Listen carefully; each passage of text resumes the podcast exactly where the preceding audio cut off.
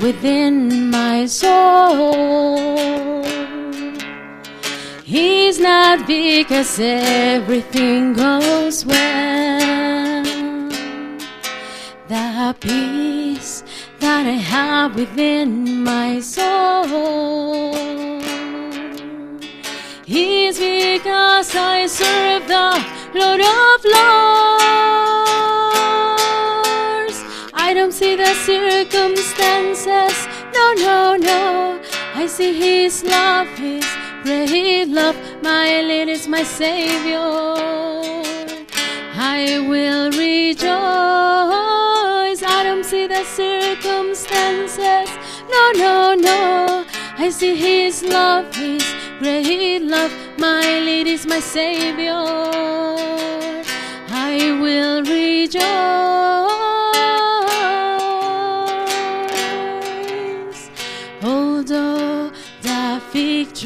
Shall not blossom, neither shall fruit be in the vines. Even if the mountains be moved to the sea, and the earth be shaken, I will trust.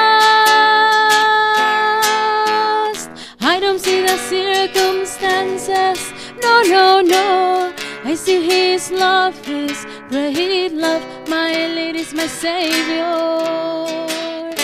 I will rejoice. I don't see the circumstances, no, no, no. I see His love, His great love. My Lord is my Savior. I will rejoice. Joy that I have within my soul.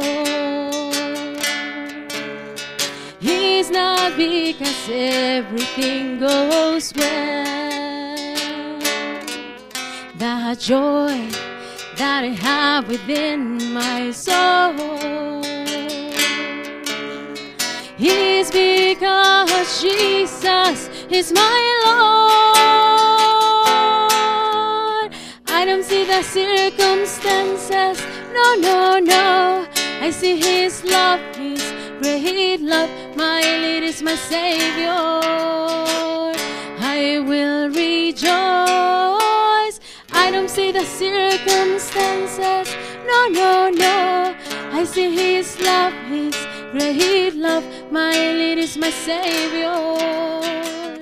I will rejoice.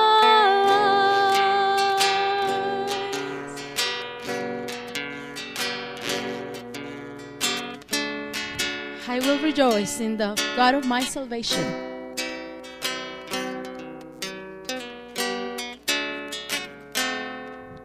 Oh, glory, oh, glory, hallelujah. Glory, hallelujah to the Lord. Oh, glory, oh, glory, hallelujah. Glory, hallelujah, I will rejoice. I don't see the circumstances, no, no, no. I see His love, His great love. My lead is my Savior. I will rejoice. I don't see the circumstances, no, no, no. I see His love, His great love. My lead is my Savior. I will rejoice.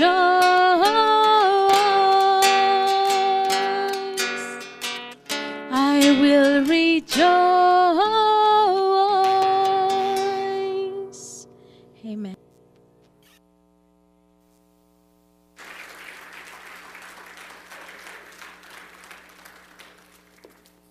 All right. I like that song. I like the catchy little tune. It's great. Anybody need notes? I have some notes for you. If you don't have them, if you have a bulletin, they're in there.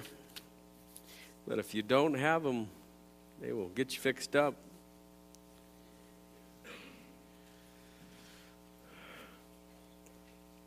We're headed to Proverbs 13 tonight.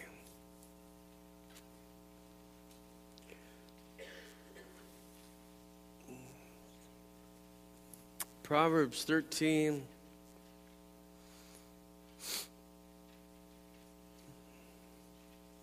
I think we're just going to rope off the back of the church on Sunday nights. This is awesome.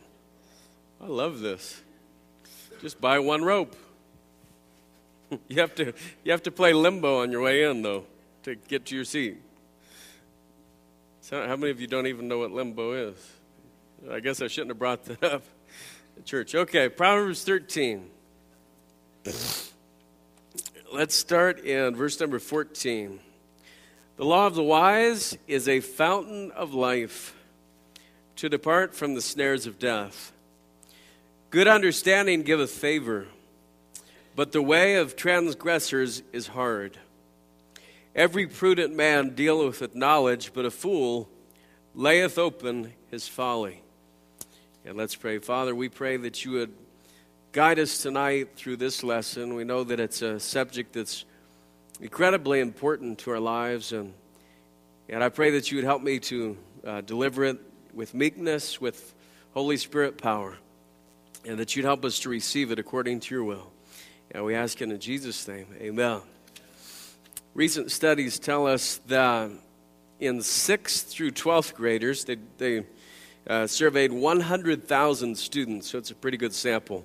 6th through 12th graders, 30% um, had used an illicit drug in the past 12 months. Out of uh, 12th graders in the same survey, 40.8% had used illicit drugs in the past 12 months. That's two out of every five. Out of that same survey, 75.6% of seniors had had at least one alcoholic drink in the past year. That's three out of every four. Um, 31.1% of 6th through 8th graders had smoked a cigarette in the past year. 49.2% of 9th through 12th graders had smoked in the past year. And in the survey, um, they reached a lot of different conclusions. But in the kind of the afterwork of the survey, um, one of the things that they found, yeah, this was one that I think everybody already knew, but most adult smokers began as teens. And so that's why this survey was so important. Now, as we get into your notes, I, I want to um, cover a lot of ground, a lot of territory tonight in a short time. So let's start right off. Many young people, even Christian young people, are trying to find happiness in all the wrong places. And Miss Joanna just sang about this. Um, I don't see the circumstances, no, no, no, right? And where was she saying about finding joy? Find joy in Jesus. But this trap that we're talking about tonight happens primarily because of four reasons. One is stress. You have a person who is seeking escape, and they're trying to get away from their own lives, and so they turn to some type of a substance. Another one is curiosity. Uh, a lot of people get hooked on substances because they started out just being curious. I think that just about every young person has been curious before about things about life. Whether it has to do with physical relationships, whether it has to do with alcohol or cigarettes or whatever it may be, um, people think in their head, I wonder what that's like. And so, curiosity. Another one's peer pressure. Um, they are craving a mentor. They need somebody to look up to, and so they look up to the wrong person. They look up to the cool guy who has all of these bad habits. The last one is rebellion. Rebellion is a cry for help. And a lot of teens are crying for help, and all we see is that they're being rebellious, but they're really crying for help. So we're going to give some help, hopefully, tonight to parents and to teens about this trap. So let's start on number one for parents. And we say this teaching and modeling a rich love relationship with Jesus Christ will draw our child away from a desire f- from any false high. Okay, so every substance that you try to make you joyful doesn't work except for Jesus Christ. I mean, people know this, right? You cannot eat your way to happiness. You cannot have any substance that's going to make you happy. Look at Psalm chapter 43. So, back in the Psalms, Psalm chapter 43. And I think God just had Miss Joanna sing that song tonight because this is exactly what it's talking about. Psalm 43, verse number 4. Then will I go unto the altar of God, unto God my exceeding joy. Yea, upon the harp will I praise thee, O God, my God. And so the psalmist said, Listen, God is my exceeding joy. There's nothing else I need to make me happy. Look back to Psalm 16. Psalm chapter 16. Unfortunately, what happens is people, as as very young people, begin to look for false highs or false joy, and they carry it into their relationships. And they say, if only I could have that guy, I'd be happy. If only I could have that girl, I'd be happy. And then they get there and they're not happy. And so they say, well, if I could have that guy, I'd be happy, or that girl, or that thing, or that trip, or this place, I could be happy. And they jump in the pond from lily pad to lily pad to lily pad, and none of them work. Psalm 16, verse number 11. Thou wilt show me the path of life. In thy presence is fullness of joy. At thy right hand there are pleasures forevermore. The greatest pleasure that you can ever be involved in is to do what God has created you to do to live the way that God has created you to live. And so these substances that we're going to talk about tonight are false highs that people try to use to escape or because they're curious or because they're crying for help in their lives. We say underneath this one in number one young people should think, I like who God made me. And I don't need something extra to make me like myself. I like who God made me. I don't need something extra to like myself. I was reading in a book the other day a story about a, a, dad who was dealing with his son, and his son had gone off to college, and he was joining, uh, what's the Phi Beta Kappa, all that stuff? Fraternity. He was joining a fraternity. And to join the fraternity, um, you had to guzzle a bottle of champagne. And so when it came his turn, he, he had already determined when he went to college he wasn't going to drink alcohol. And so when it came his turn, he took the bottle and took the cork off and shot it at everybody, the whole bottle. Now, you say, well, it, he shouldn't even be there in that situation or whatever. You can be the judge of all that. But here's what he came back and told his dad. This, this to me was a huge discerning statement for a young person to make. He said, Dad, here's why people, here's, here's why people drink. They don't like themselves when they're sober. They don't like themselves when they're sober. They don't have acceptance in God. They're not experiencing a godly acceptance. And the best thing we could possibly do for our young people is to teach them from a very young age that they are accepted in Jesus Christ. Ephesians 1, verse 7 says, We are accepted in the beloved. We're accepted in Jesus Christ. And look, if we understand that God made us fearfully and wonderfully, not just our bodies, but our emotions and every part of us, He made us to be who we are. It, it's so sad to see kids who get to 15 or 16 or 17 years old, and all of a sudden they become a different person. And you may be able to talk to them and get to them. And if you could get inside that soul a little bit, and they tell you, I'm trying to, I've actually heard people say this before, I'm trying to change my personality so that people like me. Isn't that weird? I'm trying to change my personality so that people like me. God already gave you a personality. You have to be who God made you to be. And there is no substance in the world that can make you a different person in God's eyes. Now, it can ruin your life on this earth, but it doesn't change who you are in God's eyes. And so you have to be very careful that you like who God made you to be. And we have to train young people to do that. Number two, parents, number two, we will present a model of personal behavior that minimizes our child's opportunity to have any excuse to use or abuse substances. So, one of the best things that we can do is take the opportunities out of play. It's kind of like we talked about in the when we talked about the physical relationship trap. You know what the best way is for your kids never to mess up in a physical relationship? Don't ever be there. Don't ever be alone with a boy or a girl. If you're a, a girl or a boy, however we say that. Um, so, so the best thing that you can do on these substances is take it out of the equation. And a lot of parents, um, God bless their heart, that unfortunately they don't understand that their own lifestyle affects their child's lifestyle. The way that they live affects how their child lives. It's impossible for you to say, don't do as I do, do as I say. That doesn't work. They're going to do as you do. And your walk is going to talk much louder than your talk.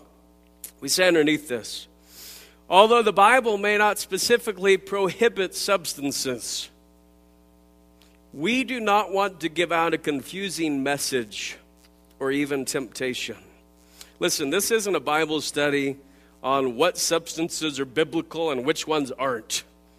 I think the Holy Spirit can apply that in your life just fine.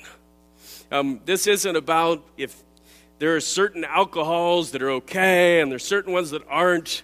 Um, a long time ago, here's what we determined at our house God has given us children in our home. We don't ever want them to be confused or get a mixed message to think that there's one kind of alcohol that's okay and then there's another kind that's not okay. And so, you guess what we decided? We're just not going to drink.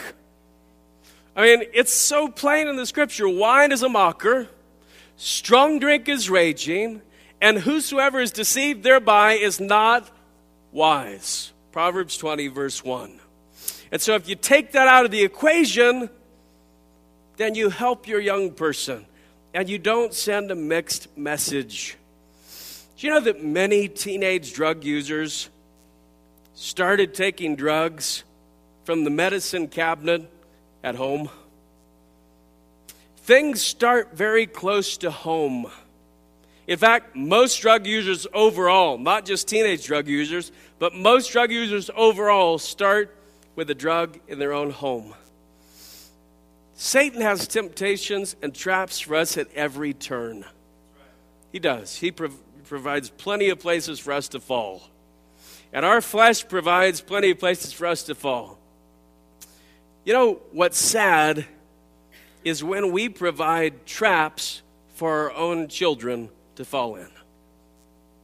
With our own lifestyle, when we provide traps for our own children to fall in, we've talked about it in the entertainment one. Uh, I mean, look, if you've got cable or satellite at your home and you don't have some type of parental control on there, or even if you have channels that are ungodly, I mean, ungodly, ungodly, ungodly, on your, your DVD, VCR, whatever it is, you're providing a trap for your kid to fall in. You basically might as well dig the pit and then say, okay, go ahead and fall in there. But that's sometimes what we do with substances as well because we have them around the house or the kids know what's really going on. And we've got to be careful about what God leads us to do in this area. And we have to really pray and we really have to ask God to help us make decisions in this area. Let's look at number three. Number three. This is a big one. We will stay emotionally connected to our child offering him or her generous attention, acceptance, affection, love. Do you know even the world understands this connection? Modern researchers, con, con, modern researchers conclude this, this is, I mean, obvious that connectedness with parents protects adolescents. Kids who do not have a connection with their parents emotionally are much more susceptible to substances and to suicide. Um, in I, the life group I was in this morning, somebody, I don't even remember who it was, said that Idaho is the third highest state in the nation per capita for teen suicide. Unbelievable. Utah is really high up there, too. I don't know if anybody's seeing the connection on that. Um, when you have an aggressive, cultish religion that promotes that I will not accept you unless you do this behavior, and there's no attachment to a true godly relationship, you're asking for your kids to falter and fail. And I, I, believe that one of the reasons why suicide is so prevalent in Utah and Idaho is because of a certain cult that has destructive tendencies. But you know, Christians are not immune. Christians are not immune to any of these problems. You know, the divorce rate for Christians is almost as high as anybody else.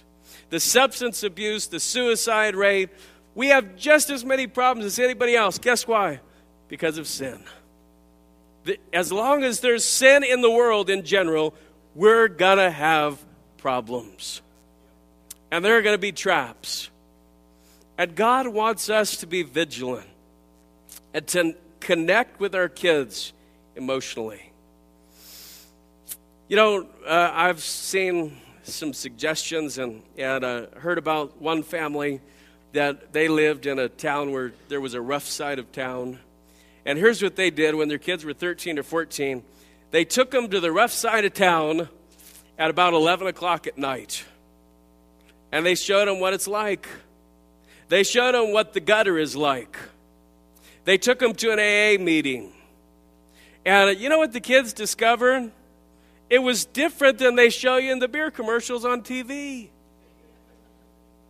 Not everybody there was handsome or pretty. Not everything was giggles and fun. There were hurting people who were wounded by substances. And I don't think it's a bad idea to take your kids to some of these things and to show them the other side of sin. Uh, I, I've dealt before with drug users who are at the very bottom, and I'm telling you what, there is not a worse place in the world to be.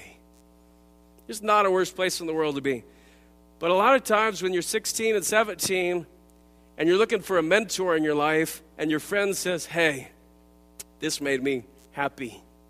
I enjoyed this. Try one of these. Then people succumb sometimes to peer pressure if they don't know ahead of time what they're going to do. Um, and so there, there are some ways that we can try to help with this. And let's talk about for teens, number one. For teens, number one. I will honor and protect my own body because it is the temple of the Holy Spirit. I think everybody probably has heard this verse before, but let's look at it. 1 Corinthians 6. This is a great verse for you to apply to, to your life and for me to apply to my life. 1 Corinthians 6. Verse 19. What? Know ye not that your body is the temple of the Holy Ghost, which is in you, which ye have of God, and ye are not your own? For ye are bought with a price.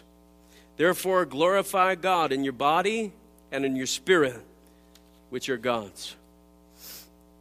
Now, we, we all know, every one of us knows, that sin starts in the heart. It all starts in the heart but it can come out on the surface as many different things. And uh, there are things when we talk about young people, the traps that we've covered and the ones that we still have yet to cover, where parents, those are things they really worry about. They really connect with some of these issues. And some parents go as far, uh, I, you kids might like this one. Some parents go as far as to make a deal with their teens as soon as they turn 13. And here, here's what they said they made a certificate, and they said if you complete high school without drinking alcohol, doing any drugs, smoking, or having sex, we will buy you a car. That's pretty cool. Now, as just said a running car. It's like you take it to the top of the hill and it runs downhill. Um, but But parents go to those extremes. Now, now listen, sometimes Christian parents say, well, our kids should be good just because they're Christians.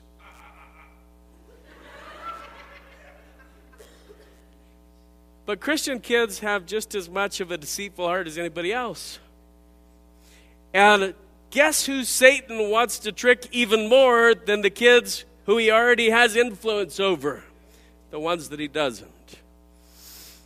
And so that's that's a neat idea, and there are covenants and vows that you can make, and I've seen all those things with kids, but but you know, it really comes down, young people, to a decision that you have to make to say, hey, God gave me a body. I only have one. It's the only one He gave me. I will use it for His glory. We mentioned last week that whether therefore you eat or drink or whatsoever you do, do all to the glory of God. Now, before you put a substance in your body, you should be able to ask the question Does this glorify God? Now, you say, Well, what about caffeine? Right? Do you remember what I told you earlier? I'm not talking about any certain substance but I know you're jumping there. Pastor, there are more gluttons than there are drunks. Right? I know how the mind works. Um, sometimes, and, and it's true, you go to preaching conferences and you get guys who are up there preaching to Christians about sins that Christians supposedly don't even have, and they weigh 400 pounds. And you're sitting there the whole time thinking, well, why don't you preach on gluttony? Why don't you preach on gluttony? right? So, so what do the crowd, what is the crowd at a church service always thinking about? The issue that you don't have. The issue that you don't have. But God is speaking to your heart about an issue that you do have. And that's why the Bible said, Keep thy heart with all diligence, for out of it are the issues of life. We all have issues. We all do, every one of us. And some of our issues are on the surface. Some of our issues are these substances that are being abused. But for others, our issues are deep issues that nobody really knows about because they're deep in our thought life, or they're hypocrisy, or there's a Pharisaical attitude going on inside of us. So we all have to be aware of what goes on in our body that it glorifies God. Number two, for teens. I will decide in advance what I will do when presented with the opportunity to smoke, drink alcohol, or use other drugs. Okay, so once again, we're not taking any substance and doing a Bible study here and saying, hey, this, this is why this isn't right or this is why it is. But you ought to think ahead of time what are you going to do if this comes your way? And this is a great thing to talk about at the dinner table. This is a great thing to talk about in advance with your young people. You know, sometimes we, we don't talk about a whole lot of church issues at our house. We try to have normal family life, and we don't want to um, discourage our kids. So we don't ever say, oh, brother so and so down church mean to us at the dinner table, because that could discourage them, right? And that's why a lot of pastors' kids don't ever want to come back to church after they're 18 because mom and dad, that's all they did at home. Said, "Oh, brother so and so trying to hurt us, and Miss Long Tongue is talking about our family again," and they go off on that stuff. But from time to time, you know what we do? We do bring up people who are hurting in sin because they've made bad choices in their life. Because we have to talk about those things. Christian people have to talk about issues of sin so that we know what we're facing, so that we know what decisions we have to make. And so, do a decide in advance type thing on those. Now, let's talk about what if you do suspect substance abuse? Because it does happen. It does happen in Christian kids. Um, I had a woman walk into my office one day just bawling, crying. Nobody in here knows her. Um, so I can tell this story. She was just crying and crying. And, what is going on? What's going on? Oh, it's little Johnny. I'm just going to call him Johnny. Little Johnny, he got busted for marijuana, and he's been doing it for a year, and we didn't even know. And she's just crying and bawling and crying. And, it, and so she was all upset. And listen, there could be a time, I hope it never happens. With all the young people in this room, I hope they live just pure, clean, wonderful lives, that they never touch a drop of alcohol, they don't ever get addicted to nicotine, they don't ever take any bad drugs. I hope it happens. But reality says that somebody in here is going to try something. Somebody in here is going to do the wrong thing. And if that happens, parent, if you suspect that it's happening, could I give you an important sentence that's not in your notes? Here's what it is Don't look the other way. Don't say, This is not happening. My kid would never do this. Famous last words. Your kid probably would do a lot of things that you don't think he would do. And by the way, you did a lot of things that your parents didn't think you would do too. And some of the things that you did, your parents still don't know you did them. And sometimes you admit, like 20 years down the road, that you did them. My son this week, how old are you? 15. He told me, two years ago, Dad, and he's laughing. Two years ago in school, this funny thing happened. What happened?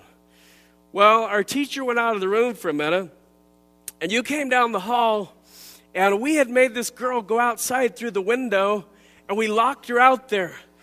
And so, and so when you came down the hall and came into our room, we all stood in front of the window and addressed you with respect. My own ungodly flesh and blood. Unbelievable. You've done things that nobody knew about. You've wounded yourself before. Maybe you've wounded other people. And if you suspect something happening with your kids, do not look the other way. So let me give you some just some general things here at the bottom of your notes that you just have to keep kind of tabs on thinking through some of this. One is Does your child often take a change of clothes when he goes out with friends? Right? If he does, that doesn't mean that he's going to play basketball all the time. It may mean that he's going to go do some really naughty things with substances, and then right before he comes back home, change clothes. And so, watch that one. Another one Does your child use breath fresheners or mints excessively? Now, I would recommend that some people actually use those. Um, not possibly excessively, but you should use those. But if they're using them excessively, they're probably trying to cover up for something. Have you seen a can or bottle of product called Ozium? They use that in morgues to hide the smell. And if you ever see that, a can of that, you may wonder what's going on with your kid. Um, but listen, if you ever do have something happen regarding to substance abuse with your young people, the last thing that you want to do is give up on them. The last thing you want to do is get rid of them. Now, there, there are times for tough love, and there are times when I have parents call me and say, Pastor, our son's down at the clink, and he's calling us to get him out. Should we get him out? I don't know. I mean, sometimes people ask pastors stuff you wouldn't believe. Like, what should we do about this? I don't know, take it up with him. I mean, how would I know what you're supposed to do? Give Given that, well, in, to be godly about this, turn to 1 John chapter 4, you know, on the phone. Um, I don't know what they're supposed to do. Sometimes maybe they should leave men for the night, let them experience that. But there comes a point we have to understand something very important. Think about this for a second.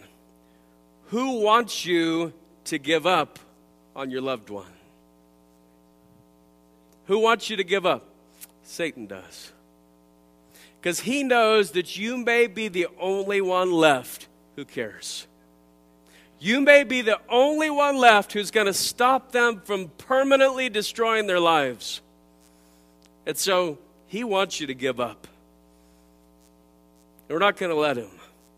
Bible says we are more than conquerors through him that loved us. Greater is he that is in you than he that is in the world. And if there is a substance abuse, I would encourage you to realize that it's just a symptom. It's not the problem. The problem is the human heart. And usually, if there's a substance abuse problem, there's also a problem in the heart with guilt or anger or greed or jealousy. I did a whole series on that a while back. You guys remember that? Guilt says, and remember what it says? I owe you. Anger says, You owe me. Greed says, I owe me. And this is what addicts say. People who are addicted, they say, I owe myself. I've been good for a day, I owe myself this. Jealousy says, God owes me. And sometimes it comes around to thinking that you don't like this person or you're jealous of that person. But what you're really saying to God is, God, you could have done better in my life. You could have given me a better personality. You could have given me better looks. You could have made me more popular. And because you didn't do your job, God, now I have to turn to alcohol or drugs. And that's what's really happening in the inner parts of the heart. People are blaming God and saying, God, if you didn't do this, if you didn't take her away or him away or this away in my life, I wouldn't have to turn here. And there's a process where people are blaming God. So this is a big issue. I know many churches now have recovery programs right in the church. I, I wouldn't hesitate to have one if God would allow us to have one in the future. But listen to me. There are people in church tonight, including me, who have issues. We have issues. You know why? Because we're people. We're sinners. And even though we're sinners saved by grace, we have issues. And so encourage one another, help one another. And with your young people, you have to talk about these things. Sometimes just sit down with your young people and say, hey, you know anybody at school who's talking about drugs? Now, at Centennial Baptist School, we hope that it's very rare that the answer to that would be yes.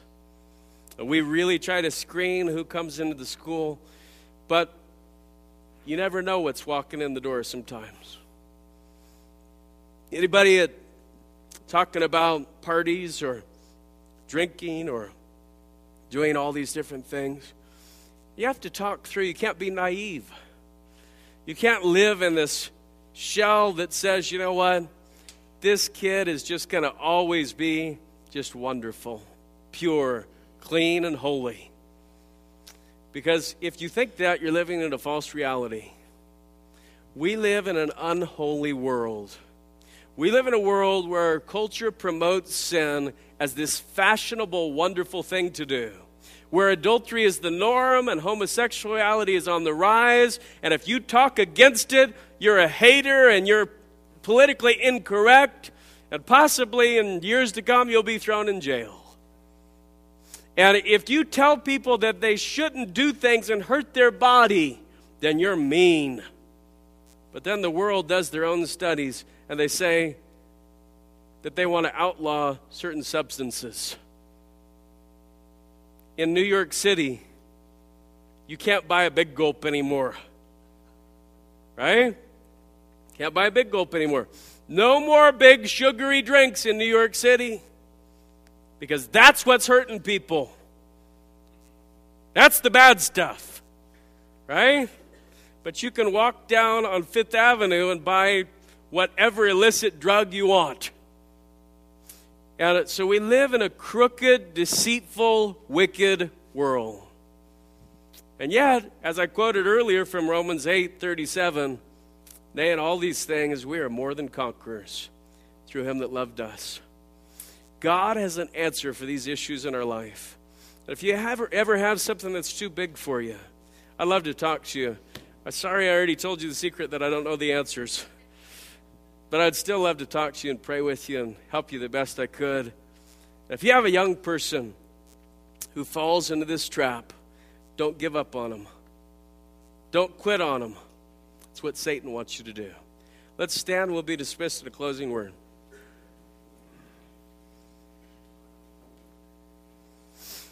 Father, we thank you for the bodies that you've given us.